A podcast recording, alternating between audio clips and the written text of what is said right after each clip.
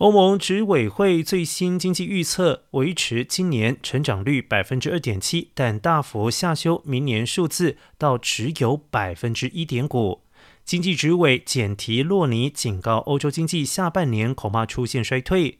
简提洛尼，并且指出，他五月提出的所有风险，如今全都实现了，包括能源通膨、美国经济减速、中国严控疫情导致经济不如预期等等。目前全球大宗商品价格走势有趋缓的迹象，因此预测明年欧盟通膨率会从今年的百分之八点四降到百分之四点六，但天然气是个例外。